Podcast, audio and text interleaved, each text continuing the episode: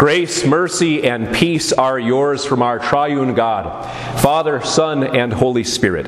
Amen. The Word of God for our meditation on this festival of the coming of the Holy Spirit is a portion of today's Gospel, John chapter 15, verses 26 and 27, these words of our Savior. When the advocate comes, whom I will send to you from the Father, the Spirit of truth who goes out from the Father, he will testify about me. And you also must testify, for you have been with me from the beginning. This is the word of our God. My dear brothers and sisters in Christ, when I was a kid, I enjoyed going to community carnivals. Remember the little carnivals that would travel from town to town during the summer? So many fun things to do, so many fun things to eat. You know, you had elephant ears and cotton candy and popcorn and hot dogs and, and some deep fried things too, although this was in the years before they started deep frying absolutely everything like sticks of butter and whatever all else. But, but lots of good things to eat. Fun games to play as well. You know, like that game where you shoot the squirt gun into the clown's mouth and try to fill him up before everybody else else does. And of course, you could win prizes from these games. Who wouldn't want to take home a, a big, cheap, overstuffed, huge bear, or perhaps a nice Van Halen mirror? Remember those? They used to give those away as well. Fun rides as well. The Ferris wheel and the dreaded tilt-a-whirl, which I think most of us called the vomit comet because that's what you tried to do on the tilt-a-whirl. Half of the fun was trying not to throw up. My favorite, though, my favorite thing at these carnivals were the haunted houses. I say houses, that's not exactly accurate. What they were were trailers, and what you would do is you would walk through a door on one end of the trailer, and then you'd walk through the dark, a dark tunnel, all the way through that trailer. It was kind of a maze, it would wind back and forth. And at certain points, you would step on a little trigger on the floor, and a bright light would flash and loud noise, and you'd see this giant statue of a big scary monster standing next to you, and of course, you're a little kid, you scream at that. I say I enjoyed this, but I never could have gone through it by myself. I had to have my dad there with me, holding my hand, walking me through. With him right there by my side, I could make it through and I could face the terror of those monsters. Today we celebrate one of the greatest festivals of the Christian church, the festival of Pentecost, the coming of the Holy Spirit. But if you think about it, what we're really celebrating is having someone by our side, someone to help us and to guide us. And the Holy Spirit is the one that Jesus promised to us to be that helper and that guide. And He is indeed, my friends, by our side. He's by our side right now in word and sacrament, constantly pointing us to our Lord Jesus and everything He's done for us. And He's by our side also helping us to share that good news of Jesus with others. It was the night on which Jesus was betrayed, and a lot happened on that Thursday evening. It was very busy. Jesus, of course, washed his disciples' filthy feet, showing them the meaning of true Christian service. He instituted a brand new meal, a meal that would remember everything that he had done for us on the cross, the meal that we still celebrate to this day, the sacrament of Holy Communion. He taught them that they needed to love each other so that all people would know that they were his disciples. But he taught them all kinds of other things too. Because you see, he was preparing them. He was getting them ready for that time when he would no longer be visibly with them on this earth. And he was getting them ready for very dark days ahead. In just a matter of hours, they, one of their own would betray Jesus, and another would deny Jesus, and they would all desert him in his time of need. And they would watch in horror as he was unjustly tried and finally murdered on a Roman cross. Things were about to get very strange and very stressful for Jesus' disciples. They needed strength, they needed guidance, they needed encouragement. And Jesus promised to give them all those things. This is what he said When the advocate comes, whom I will send to you from the Father, the Spirit of truth, who goes out from the Father, he will testify about me. You may remember that last week in our sermon we talked about Jesus being our advocate and our defender. Actually, the same word, the same Greek word is used to describe uh, the Holy Spirit here, but it has a little different shade of meaning. The word itself literally means someone called to your side. And the idea behind that is that someone comes beside you to help you, comfort you in some way. And so this name for the Spirit has been translated a variety of different ways, like with counselor or comforter. Or my personal favorite is the very simple and straightforward helper. Jesus promised to send the Holy Spirit to help us. How does the Holy Spirit do that? Well, the Holy Spirit is all about the truth, and He is all about our Lord Jesus Christ. That's what He does. He gives us the truth about our Lord Jesus Christ, and there can be no greater help than that. How exactly uh, does the Spirit do that? He does it through His Word, and He stays focused on Jesus. When I was in high school, I had a biology teacher who didn't always teach us biology in biology class. Uh, he would often get a little distracted. He'd get away from the textbook. He'd get off on these tangents, and he'd tell us all kinds of things. Now, don't get me wrong, a great guy, good teacher, uh, and these tangents that he got on were often very interesting and even entertaining, but, but there were days when we just did not get much biology in biology class. With the Spirit, that never happens. With the Spirit, you're always going to get the truth, and it's always going to be the truth about Jesus. That is the Spirit's focus and mission, and He is very focused on it. The so called shy person of the Trinity doesn't like to talk about himself. He likes to talk about the Lord Jesus. He puts the spotlight always, always, always on Christ. And thank God for that, my friends, because that's exactly where we need the spotlight to be. Without the Spirit's work, left to our own devices, we would put the spotlight someplace else on ourselves, on the things of this world, on other people, anywhere but on Jesus. Without the Spirit's work, we wouldn't know Jesus, we wouldn't love Jesus, we wouldn't trust Jesus, we wouldn't serve Jesus. In fact, without the Spirit's work in our hearts through word and sacrament, we would not care about Jesus at all. You see, all of us are born into this world with three big strikes against us. We are all born spiritually blind, spiritually dead, and spiritually the enemies of our God. We don't want anything to do with God and His truth and His Son.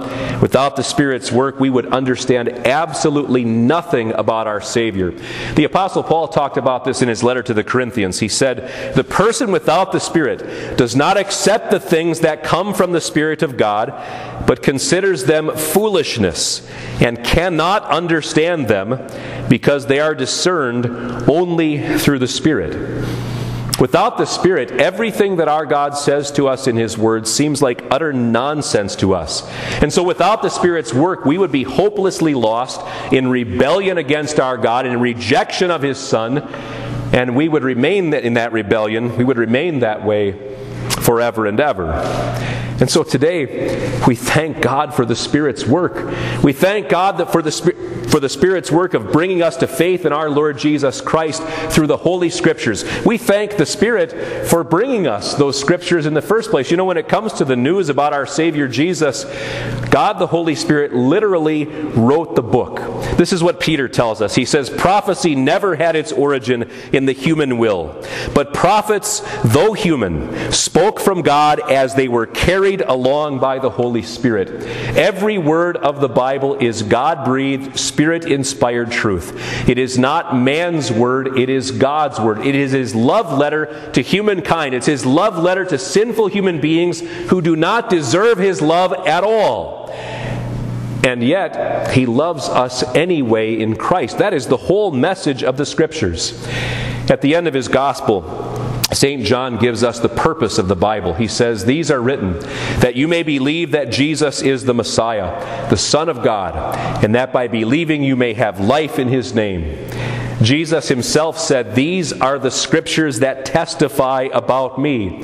Every word in the Bible is finally about Jesus. It points to Jesus and to the salvation that he has won for you and for me and for all. You ever been around somebody that kind of just beats a dead horse in a sense? They just seem to stay on one topic all the time, over and over again.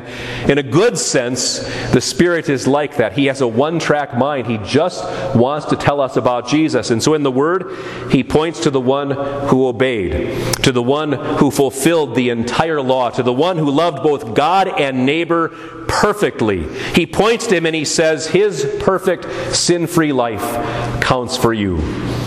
In His Word, the Spirit points to the one who became sin for us, who carried all of our guilt to Golgotha, who poured out His precious blood, who, as the Lamb of God, sacrificed Himself to pay for the sins of the entire world. The Spirit points to Him in the Scriptures and says, His blood purifies you from every last sin in His Word. The Spirit points to the living one, the one who was once dead, but now is alive forever and ever, the one who came bodily out of that grave, the one whose tomb is empty and whose victory is complete. He points to Him and says, In Him you have life and victory now and forever in His Word.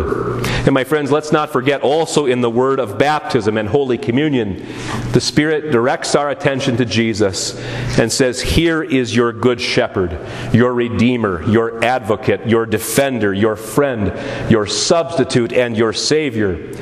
And my friends, by the Spirit's powerful working in that word, something miraculous happens we believe this. We believe that Jesus is our Savior, that all of our sins are forgiven in Him, and that heaven truly is our home. So, how wonderful it is. What a reason to thank God that we have the Spirit by our side, constantly directing our attention to Jesus. And, my friends, also what a wondrous blessing it is that the Spirit helps us to show others who Jesus is and what He has done. This is what Jesus said to His disciples. He said, You also must testify, for you have been with me from the beginning. The disciples had work to do. In fact, it would be their life's work to share the good news of Jesus Christ. Now, they had witnessed all of his miracles with their own eyes, they had heard his teachings with their own ears. Now they were to go and share what they had seen and what they had heard. It was their task to preach the good news to all creation, it was their task to go and make disciples. Jesus assured them that they would not go alone. He promised to send them to the Spirit to help them. And on the great day of Pentecost, he kept his promise. And the Spirit came with wondrous miracles.